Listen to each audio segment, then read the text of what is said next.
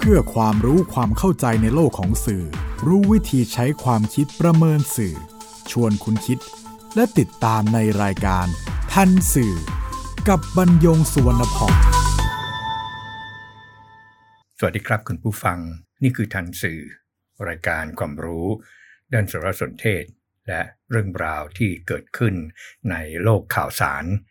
ซึ่งส่งผลกระทบต่อบุคคลหรือสังคม อันเนื่องมาจาก เนื้อหาและสื่อนำมาเรียนรู้ร่วมกัน เพื่อก้าวไปสู่สังคมคุณภาพ ออกอากาศทางไทย PBS Radio and Podcast บรรยงสวนพองดำเนินรายการ จิตกลิ่นเมฆเหลืองประสานงานทันสื่อวันนี้นำเรื่อง Fake News และ Hate Speech ในม็อบสิงหาคมมาพูดคุยกับคุณผู้ฟัง ครับ เกือบตลอดเดือนสิงหาคม 2564 มีการชุมนุมในนามกลุ่มต่างๆ ที่จบลง ด้วยการก่อความวุ่นวาย หรือเปลี่ยนจากการชุมนุมที่ตรงกับภาษาอังกฤษว่า demonstration ไปเป็นม็อบที่ใช้ความรุนแรง จนตำรวจควบคุมฝูงชน ต้องใช้มาตรการรักษาความสงบเข้าดำเนินการตั้งแต่ฉีดน้ำ แรงดันสูง ยิงแก๊สน้ำตา ไปจนถึงการยิงกระสุนยาง แต่ว่าภาพที่ออกมาโดยเฉพาะในสื่อสังคม กลายเป็นเจ้าหน้าที่ใช้ความรุนแรงกับประชาชนอย่างไร้มนุษยธรรมทำร้ายผู้ชุมนุมอย่างสันติเนี่ยจนบาดเจ็บ นอกเหนือจากการที่แกนนำผู้ชุมนุมกล่าวหาเจ้าหน้าที่ของรัฐ ว่าไม่สามารถควบคุมการระบาดของไวรัสโคโรนาสายพันธุ์ใหม่ หรือโควิด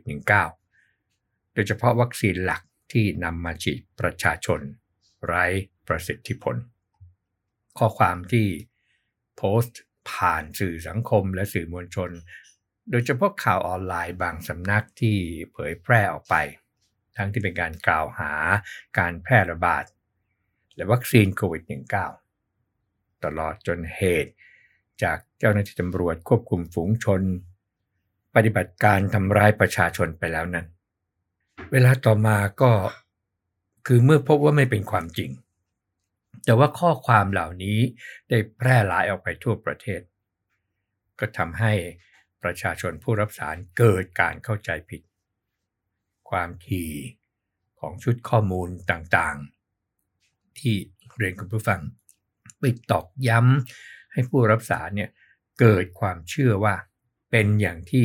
แกนนำผู้ชุมนุมกล่าวหา แม้แต่พระสงฆ์แท้ๆ ยังเปลี่ยนความเชื่อเป็นความเกลียดชังถึงขั้นขึ้นป้ายประกาศไม่รับ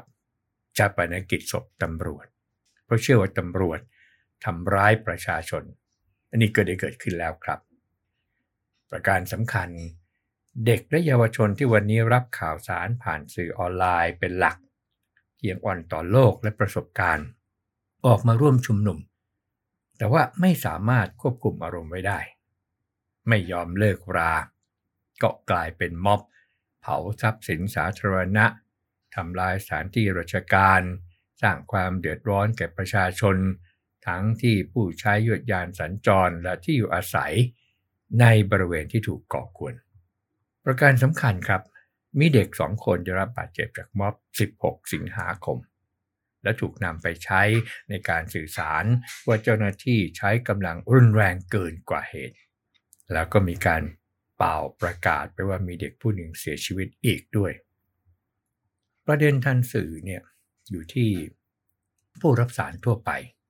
ซึ่งจะรับข้อมูลที่เป็นเฟกนิวส์ แต่มีเจตนาที่จะสร้างความเกลียดชังให้เกิดขึ้นในหมู่ประชาชนคนไทยด้วยกัน ซึ่งไม่ได้ฝักใฝ่ฝ่ายใด อะไรจะเกิดขึ้นครับ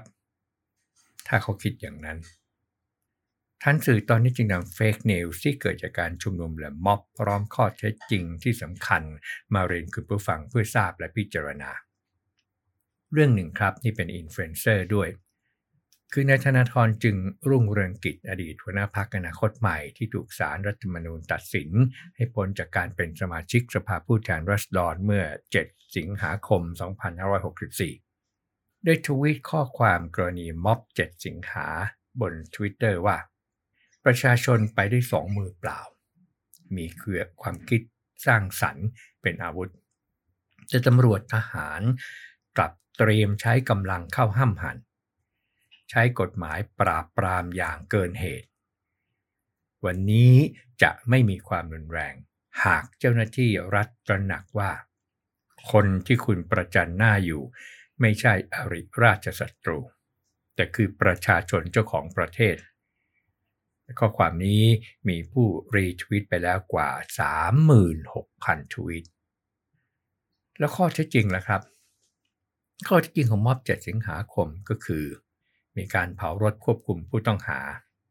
ในขณะที่ผู้ใช้สื่อออนไลน์ด้วยกัน ได้โพสต์ภาพผู้ใช้หนังสติ๊กยิงลูกแก้วไปที่ตำรวจควบคุมฝูงชน พร้อมกับข้อความว่านี่คือภาพที่ถ่ายมาสดสดร้อนๆของจริงจากที่ชุมนุมสื่อมวลชนทุกช่องนำไปใช้ได้ ถ้ามีความเป็นกลาง ก็ต้องเอาไปลง แต่ถ้าบรรณาธิการของสื่อนั้น ใจเป็นจุดจุดจุด อันนี้ก็ช่วยไม่ได้ แล้วก็โพสต์ภาพรถตำรวจที่ถูกเผา พร้อมข้อความว่า พอเผารถตำรวจเสร็จก็มายืนปัสสาวะใส่รถตำรวจอีก ในขณะที่แกนนำผู้ชุมนุมหญิงคนหนึ่ง โพสต์ข้อความด้วยถ้อยคำหยาบคาย สรุปว่าที่มาชุมนุม เพราะต้องการเปลี่ยนแปลงต้องการชีวิตที่ดีขึ้น แต่ข้อความที่นายธนาธรจึงรุ่งเรืองกิจโพสต์ แล้วก็มีผู้รีทวีตไปแล้วเนี่ยกว่า 36,000 ทวีต เช่นเดียวกับม็อบ 10 สิงหาคมครับ ที่มีการวางเพลิงเผาทรัพย์ และตู้ยามบริเวณอนุสาวรีย์ชัยสมรภูมิของสถานตำรวจนครบาลพญาไทเจ้าหน้าที่ก็ได้ดำเนินการจับกลุ่มทันที ก็เป็นเหตุผลหนึ่งครับ เพื่อที่จะหลีกเลี่ยงการสูญเสียชีวิตและบาดเจ็บ จากม็อบที่ไม่สามารถควบคุมอารมณ์ แต่ว่าก็ได้เก็บรวบรวมหลักฐานไว้ ซึ่งในที่สุด เจ้าหน้าที่ตำรวจเมื่อ 25 สิงหาคม 2564 ได้จับกลุ่มผู้ต้องหาสองคน มาดำเนินคดีในข้อหาวางเพลิง เผาทรัพย์ และมั่วสุมกันตั้งแต่ 10 คนขึ้นไปก็ให้เกิดความไม่สงบเรียบร้อยในบ้านเมือง ข้อที่น่าสังเกตก็คือ ผู้ต้องหาทั้งสองคนยังเป็นเด็กและเยาวชนครับอย่างไรก็ตาม เครือข่ายนักกฎหมายและคณาจารย์ นิติศาสตร์ 111 คน ออกแถลงการเมื่อ 12 สิงหาคม 2564 เรื่องขอประนามการใช้ความรุนแรงของเจ้าหน้าที่ตำรวจต่อการชุมนุมของประชาชน สาระสรุปดังนี้ครับว่า การชุมนุมสาธารณะเมื่อ 7 สิงหาคม และ 10 สิงหาคม พบเจ้าหน้าที่ตำรวจมุ่งใช้กำลังและความรุนแรง เป็นเครื่องมือในการจัดการกับผู้ชุมนุม โดยไม่เป็นไปตามหลักการอันเป็นที่ยอมรับกันโดยทั่วไป เช่น ยิงกระสุนยางจากพื้นที่สูง ยิงโดยมุ่งเข้าใส่ตัวบุคคล ยิงแก๊สน้ำตาเข้าไปในที่ชุมนุมและพื้นที่ของชุมชน โดยไม่ใส่ใจต่อความปลอดภัยและสวัสดิภาพของผู้คน และการยั่วยุผู้ชุมนุมให้เกิดความโกรธแค้น ซึ่งผู้บัญชาการตำรวจแห่งชาติต้องรับผิดชอบ สภาผู้แทนรัษฎร และคณะกรรมการสิทธิมนุษยชนแห่งชาติ ต้องตั้งคณะกรรมการสอบสวนค้นหาข้อเท็จจริง นี่ก็เป็นมุมของนักวิชาการนิติศาสตร์ 111 คน ที่มองว่าเจ้าหน้าที่ของรัฐ ใช้ความรุนแรง มาถึงม็อบ 11 สิงหาคมครับ ผู้ใช้สื่อออนไลน์คนหนึ่งทวีตข้อความผ่านมือถือ หลังเกิดระเบิดที่มือเด็กวัย 14 ปี จนนิ้วฉีกขาดว่า เห็นพี่คนหนึ่งที่โดนตำรวจเอาประทัดยัดใส่มือ แล้วมันทนไม่ไหวเลยทำไมถึงลืมความเป็นคนได้ขนาดนั้น พี่มือขาดเลย ใครรับผิดชอบ สามารถไปจิกหัวหน้าไหนมารับผิดชอบตรงนี้ได้บ้าง แล้วข้อเท็จจริงล่ะ ข้อเท็จจริงที่เกิดในม็อบ 11 สิงหาคมในกรณีนี้ มีพยานหลักฐานทั้งภาพนิ่งและภาพเคลื่อนไหวว่าเด็กชายวัย 14 ปีผู้นี้จุดประทัดยักษ์ในมือ เพื่อคว้างใส่แถวตำรวจควบคุมฝูงชนที่บริเวณแยกดินแดง แต่ว่าเกิดผิดพลาด ประทัดยักษ์ลูกดังกล่าว เกิดระเบิดคามือเสียก่อน ก็ส่งผลให้นิ้วมือซ้ายทั้งห้าเนี่ยกระดูกแตกเลือดสาดหลังเกิดเหตุการณ์เด็กชายผู้นี้ได้ซ้อนท้ายรถจักรยานยนต์ของเพื่อนไปโรงพยาบาลใกล้เคียง ซึ่งกว่าความจริงปรากฏ ข้อความที่ถูกบิดเบือนนี้ก็แพร่หลายออกไปในสื่อสังคมอย่างกว้างขวางแล้ว และที่น่าตกใจก็คือ เด็กชายรายนี้ติดเชื้อโควิด -19 ซึ่งไม่ทราบว่าติดที่ใด ข้อที่น่าสนใจก็คือแม่ค้า ซึ่งเป็นมารดาของเด็กชายวัย 14 ปีผู้นี้ ไม่ทราบเรื่องที่ลูกชายไปร่วมม็อบเยาวชน รู้และเห็นแต่เพียงว่าลูกชายเป็นคนเงียบ เรียบร้อย และไม่เคยได้ยินการแสดงความคิดเห็นทางการเมือง นี่คือดาบคม จากการที่เด็กและเยาวชนรับรู้ข่าวสารจากสื่อออนไลน์ โดยไม่มีผู้ชี้แนะ และหาข้อมูลและให้หาข้อมูลเพิ่มเติม กลายเป็นรับสารด้านเดียวม็อบ 11 สิงหาคมอีกเช่นกันครับ ที่มีการเผา รถยกของสายตำรวจนครบาลดินแดงใต้ทางด่วนดินแดง ก็มีการเก็บรวบรวมหลักฐานไว้ก่อนเช่นกัน จากนั้นเจ้าหน้าที่ตำรวจเมื่อ 25 สิงหาคม 2564 ได้นำหมายสารอาญาเข้าจับกลุ่มผู้ต้องหาในคนหนึ่ง พร้อมของกลางเป็นเสื้อกราะมีหนังสติ๊ก มีลูกแก้ว และก็อุปกรณ์อื่นมาดำเนินคดีด้วยข้อหาเดียวกันกับผู้ต้องหาม็อบ 10 สิงหาคม แต่ที่ดราม่าก็คือ ภาพหญิงสาวนี่นะครับ วิ่งเข้าไปเกาะขาเจ้าหน้าที่ควบคุมฝูงชน และตะโกนร้องว่าอย่าทำร้ายประชาชน ก็เป็นภาพที่ช่างภาพหลายสำนักนี่นะครับ ถ้าเป็นช่างภาพแล้วเห็นปั๊บนี่ต้องต้องต้องถ่ายครับแท้จริงว่ากันอีกอย่างแต่ต้องถ่าย ในขณะที่ตำรวจควบคุมฝูงชนเนี่ยตกใจ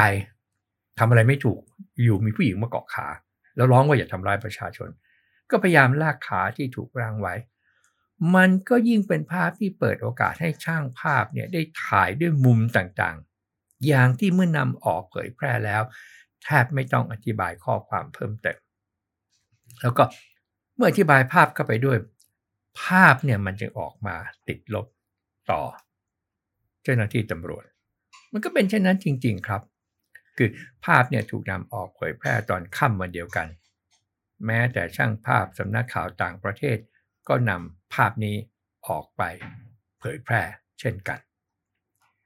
แล้วข้อเท็จจริงเป็นอย่างไร เบื้องหลังก็คือ หลังเข้าไปจับขาตำรวจได้สักพัก หลังวิ่งเข้าไปจับขา ก็มีเสียงตะโกนจากผู้ชายที่อยู่ริมถนนคนหนึ่งว่าพอแล้วได้ภาพแล้ว ผู้หญิงคนนั้นกล่าวปล่อยขาตำรวจควบคุมฝูงชน แล้วก็เดินออกไปกับผู้ชายที่ตะโกนหน้าตาเฉย เหมือนไม่มีอะไรเกิดขึ้น ถัดมาเป็นม็อบ 13 สิงหาคม ที่บริเวณสามแยกดินแดง ก่อนกลุ่มทะลุฟ้าประกาศยุติการชุมนุมในเวลาประมาณ 17นาฬิกา30 นาทีนายธนัทธนากิจอำนวยที่เรียกกันว่าไฮโซลูกนัดได้รับบาดเจ็บที่บริเวณตาขวาขณะยืนอยู่บนรถเครื่องขยายเสียง ถูกส่งตัวไปโรงพยาบาล จากนั้น นางสาวแหวนนัทธิดา มีวังปลา ผู้ต้องหาคดีร่วมปาระเบิดสารอาญาเมื่อปี 2558 ในชุดพยาบาลอาสา ได้โพสต์ข้อความในบัญชี Facebook ของตนเมื่อเวลา 16นาฬิกา47 นาทีว่า ก่อนไฮโซลูกนัดจะถูกยิง มีโดรนบินดูการยิงมาจากมุมใดมุมหนึ่ง รอบบริเวณซึ่งมีทั้งตึกและสะพานสูง วิธีการยิงแม้จะเป็นกระสุนยาง แต่เป้าหมายชัดเจน ต้องการให้เสียชีวิตหรือพิการ ยิงประชาชนพร้อมกันหลายคน ลักษณะเหมือนการใช้ผลซุ่มยิง เพื่อไม่ให้มีการช่วยเหลือกันได้ทำให้เกิดความตกใจเพื่อสร้างความวุ่นวายและเป็นการเก็บศัตรูสำคัญที่เป็นพยานที่มี ข้อมูลหลักฐานเอาผิด การสลายการชุมนุมผิดหลักสากลทุกประการ การยิงผู้ชุมนุมไม่มีจุดไหนต่ำกว่าหัวเขา่า มีจะยิงเข้าเบ้าตาทั้งนั้น ข้อความนี้ก็เป็นการกล่าวหาว่านายธนัทธนกิจอำนวยเนี่ยถูกยิงด้วยกระสุนยางจากเจ้าหน้าที่ควบคุมฝูงชน ขณะที่ข่าวสดออนไลน์ เสนอว่าไฮโซลูกนัดถูกแก๊สน้ำตาจากฝั่งเจ้าหน้าที่ยิงใส่บริเวณดวงตา เป็นเหตุให้คิ้วแตกเลือดอาบแต่เจ้าตัวยังชูสามนิ้วด้วยสันติวิธี แต่ว่าชั่วโมงต่อมาครับ ข่าวสดออนไลน์ก็เปลี่ยนคำที่ใช้จากถูกแก๊สน้ำตาเป็นโดนกระสุนยาง ถัดมาอีกหนึ่งชั่วโมง ข่าวสดออนไลน์ก็เปลี่ยนคำเป็นถูกโลหะแก๊สน้ำตา ยิงเข้าคิ้ว เหตุการณ์ดังกล่าวครับนางสาวรุ่งปนัสยาสิทธิเจรวัฒนกุลแกนนำกลุ่มรัศดรเมื่อ 15 สิงหาคม 2564 ได้โพสต์ข้อความในบัญชี Facebook ของตนสั้นๆว่า ด่วน ลูกนัดตาบอดหลังโดนเจ้าหน้าที่ยิงแก๊สน้ำตาเข้าที่บริเวณดวงตาเมื่อวันที่ 13 ที่ผ่านมา ข้อความที่แพร่หลายออกไป ก็ทำให้เข้าใจว่านายธนัธนากิจอำนวยถูกยิง จะเป็นแก๊สน้ำตา หรือกระสุนยางก็ตามจากเจ้าหน้าที่ควบคุมฝูงชน และตาบอดแล้วแท้จริงเป็นดังที่มีการกล่าวหาหรือไม่นั้น กรมชาการตำรวจนครบาลเมื่อ 18 สิงหาคม 2564 ก็เชิญสื่อมวลชน ไปสาธิตการยิงแก๊สน้ำตา พื่อแสดงให้เห็นว่า ปลอกและกระสุนแก๊สก่อนยิงเนี่ยเป็นอย่างไร หลังยิงเป็นอย่างไร ความรุนแรงของกระสุนแก๊สแบบยิงด้วยอาวุธปืนเนี่ยเป็นอย่างไร การยิงในระยะร้อยเมตรเป็นอย่างไร ทิศทางลมมีผลอย่างไรต่อแก๊สน้ำตาที่ยิงออกไป ผลการสาธิตต่อหน้าสื่อมวลชนครับ 1. กระสุนแก๊สที่ใช้ในการควบคุมฝูงชน เป็นพลาสติก ไม่ใช่โลหะ มีน้ำหนักเพียงร้อยสองกรัม 2. เมื่อลอยไปยังจุดที่ต้องการ จะเผาไหม้เป็นควันภายในเวลาไม่เกิน 1 นาที 3. ปลอกกระสุน ที่มีการส่งต่อข้อความกันในสื่อออนไลน์ว่าลอยไปทำอันตรายผู้ชุมนุมนั้น ข้อเท็จจริง ปลอกกระสุนยังอยู่ในรังเพลิงครับ 4. ระยะหวังผลของแก๊สน้ำตาคือ 50 เมตร 100 เมตร และ 150 เมตร แต่ว่ามันก็ขึ้นอยู่กับกระแสลมด้วย และ 5. องศาการยิง เพื่อการหวังผลที่ชัดเจน คือยิงใส่พื้นครับ ส่วนกระสุนยางซึ่งเป็นอุปกรณ์สากล ไม่ทำอันตรายถึงชีวิต มีระยะยิงตั้งแต่ 15 เมตรขึ้นไป กรณีนายชนัทธนากิจอำนวยจึงมีความชัดเจนว่าไม่ได้ถูกยิงด้วยแก๊สน้ำตา ข้อพิสูจน์ที่ชัดเจนอีกประการหนึ่งก็คือ ขณะที่นายธนัทธนากิจอำนวยถูกวัตถุที่บริเวณตาขวานั้น ไม่ปรากฏควันจากแก๊สน้ำตาในบริเวณนั้นแต่ประการใด จึงเหลือวัตถุที่ทำให้นายธนัทได้รับบาดเจ็บที่บริเวณเหนือตาขวา ซึ่งส่งผลกระทบต่อดวงตาคืออะไร และมาจากไหน ประเด็นกระสุนยางก็ยังมีข้อถกเถียงต่อไปถึงรอยแผลที่ปรากฏกับลักษณะของกระสุนยางที่ต้องพิสูจน์กันต่อไปถ้าหากว่า มีการดำเนินคดีตามแถลงการของครอบครัว ของนายธนัทธนากิจอำนวย ก็จะได้มีการพิสูจน์กันเราก็ตามครับเหตุการณ์นี้ถูกเผยแพร่ออกไปแล้วว่าเป็นฝีมือของตำรวจควบคุมฝูงชนที่ใช้ความรุนแรง ไม่ว่าจะเป็นแก๊สน้ำตา หรือกระสุนยางไม่ได้ใช้กฎกติกาตามหลักสากล Fake News และ Hate Speech เพิ่มขึ้น ตามความรุนแรงของม็อบ โดยเฉพาะม็อบ 16 สิงหาคม มีการทำลายป้อมตำรวจแยกหนังเลิง ยิงหนังสติกและพลุ ดอกไม้เพลิงใส่ตำรวจ มีตำรวจบาดเจ็บในวันนั้นด้วยครับ แต่ที่เป็นข่าวก็คือมีผู้บาดเจ็บจากการจุงยิงเนี่ยสองรายบริเวณหน้าสถานตำรวจนครบาลดินแดง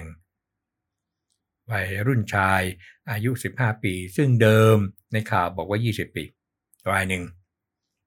มีบาดแผลที่ลำคอด้านซ้าย หมดสติ ไม่หายใจ ไม่มีชีพจร แพทย์ฉุกเฉินใส่ท่อช่วยหายใจ และปั๊มหัวใจประมาณ 6 นาที จึงกลับมามีสัญญาณชีพ อีกรายเป็นเด็กชายอายุ 14 ปี ถูกยิงที่หายปลาลา มีผู้ใช้สื่อออนไลน์ เมื่อ 23นาฬิกา25 นาที ได้โพสต์ข้อความด้วยถ้อยคำหยาบคาย กล่าวหาตำรวจ เป็นผู้ยิงเด็กสองคน บอกว่าคนหนึ่งเสียชีวิตแล้วข้อความนี้มีผู้เข้ามาแสดงความเห็นกว่าร้อยรายในคืนนั้นนะครับแสดงความรู้สึกกว่าพันหกร้อยรายคำว่าความรู้สึกในที่นี้หมายถึงไปกด เช่นไลค์เช่น sad เช่นอะไร เช่น angry เช่นอะไรเงี้ย แล้วก็มีผู้ส่งต่อข้อความกว่าพันราย คืนนั้นนะครับ วันรุ่งขึ้นนายธนทรจึงรุ่งเรืองกิจหัวหน้าคณะก้าวหน้า อดีตสสหัวหน้าพักอนาคตใหม่ที่ถูกสารรัฐมนูญสั่งให้พ้นจากการเป็นสสแล้วก็ตัดสิทธิการเลือกตั้ง 10 ปี ได้โพสต์ข้อความระบุว่า มีพยานหลักฐานจำนวนมาก บ่งชี้ว่า ผู้ก่อเหตุอาจเป็นเจ้าหน้าที่ตำรวจ แม้ ทางสถานีตำรวจนครบาลดินแดงแถลงว่า ไม่มีส่วนเกี่ยวข้องกับการที่ผู้ชุมนุมถูกยิงด้วยกระสุนจริง แต่ตำรวจได้ตกพี่เป็นผู้ต้องสงสัยในอาชญากรรมร้ายแรง จึงไม่อยู่ในฐานะที่จะออกแถลงการยืนยันความบริสุทธิ์ของตัวเองได้ พร้อมกับติดแฮชแท็กว่าตำรวจฆ่าประชาชน ข้อเท็จจริงที่ก็พิสูจน์โดยคนของนายชนาธรจึงรุ่งเรืองกิจโดยบังเอิญ และโดยที่ตนไม่รู้ว่านายพิธาหัวหน้าพรรคก้าวไกล และนายรังสิมันต์ โรม เมื่อเวลาประมาณสองนาฬิกาได้ฝ่าฝืนคำสั่งเคอร์ฟิวออกนอกเคหสถาน แล้วก็ได้ให้สัมภาษณ์ฐปณีย์ที่บริเวณหน้าสน.ดินแดงฐปณีย์เป็นผู้ก่อตั้งสำนักข่าวออนไลน์ The Reporters ให้สัมภาษณ์ที่หน้าสอนอดินแดงบริเวณนั้น ว่าได้ลงพื้นที่ตรวจสอบที่เกิดเหตุ ได้เห็นภาพกล้องวงจรปิดแล้ว เหตุการณ์ที่วัยรุ่นชายถูกยิงที่ท้ายทอยอาการสาหัสไม่ได้มาจากสอนอดินแดง ส่วนเด็กชายวัย 14 ปี ซึ่งถูกยิงที่หายปลาร้า ก็ได้ให้สัมภาษณ์สื่อมวลชนว่า ถูกวัยรุ่นในม็อบเป็นผู้ยิงขณะขี่จักรยานยนต์กลับบ้าน และก็วิ่งหนีมาล้มลงที่หน้าโรงกรองน้ำใกล้กับ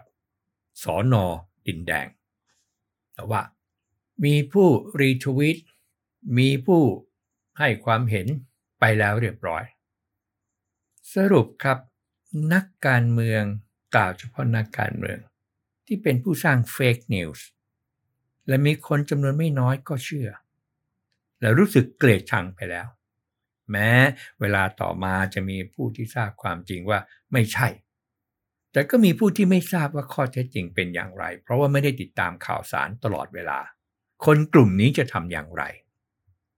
การชุมนุมและการก่อม็อบตลอดเดือนสิงหาคม ประเด็นทางกฎหมาย พอสมควรตั้งแต่ความผิดตามพระราชกำหนดการบริหารราชการในสถานการณ์ฉุกเฉินพศ 2548 ที่ยังบวกเอาการฝ่าฝืนคำสั่งห้าม ออกนอกเคหสถานในเวลาที่กำหนดหรือฝ่าฝืนเคอร์ฟิวความผิดตามพระบัญญัติควบคุมโรคติดต่อ ปี 2558 ความผิดตามพระบัญญัติอาวุธปืนเครื่องกระสุนปืน วัตถุระเบิด ดอกไม้เพลิง และสิ่งเตรียมอาวุธปืน 2490 กฎหมายอาญามาตรา 217 ข้อหาวางเพลิงเผาทรัพย์สินราชการ กฎหมายอาญามาตรา 360 ข้อหาทำลายทรัพย์สินสาธารณประโยชน์ กฎหมายจราจร แม้แต่ผู้ปกครองของเด็กและเยาวชนที่มาก่อความไม่สงบ ก็ยังมีประเด็นทางกฎหมายตามพระบัญญัติคุ้มครองเด็กปี 2546 ครับ นักการเมืองใช้ทุกอย่างที่ขวางหน้า โดยไม่คำนึงถึงวิธีการ ถ้าเห็นว่าเป็นประโยชน์ต่อฝ่ายตนมาสร้างคะแนนนิยมให้ตน แล้วก็ทำให้ประชาชนเกลียดชังฝ่ายตรงข้าม ซึ่งก็ถือว่ามีปัญหาแล้ว แต่ที่หนักกว่าก็คือการดึงเอาเด็กและเยาวชนเนี่ยมาสร้างความเกลียดชังใส่เข้าไปในตัวเขา ให้เป็นคนก้าวร้าว ให้เห็นคุณค่าของวัฒนธรรมที่เป็นพื้นฐานสำคัญของสังคมไทย ให้ต่อต้านและโต้ตอบผู้ที่ไม่เห็นด้วยกับเขาด้วยถ้อยคำหยาบคาย อย่างที่ไม่เคยปรากฏมาก่อนในสังคมไทย โดยที่เด็กและเยาวชนเหล่านี้ คือผู้นำพาประเทศชาติให้เจริญสืบไป ในอนาคตครับ นี่คือการบ้าน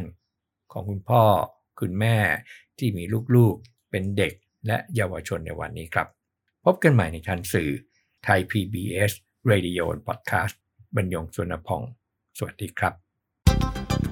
ติดตามรายการทันสื่อได้ทางไทย PBS Podcast เว็บไซต์ thaipbspodcast.com แอปพลิเคชัน Thai PBS Podcast และ YouTube Channel Thai PBS Podcast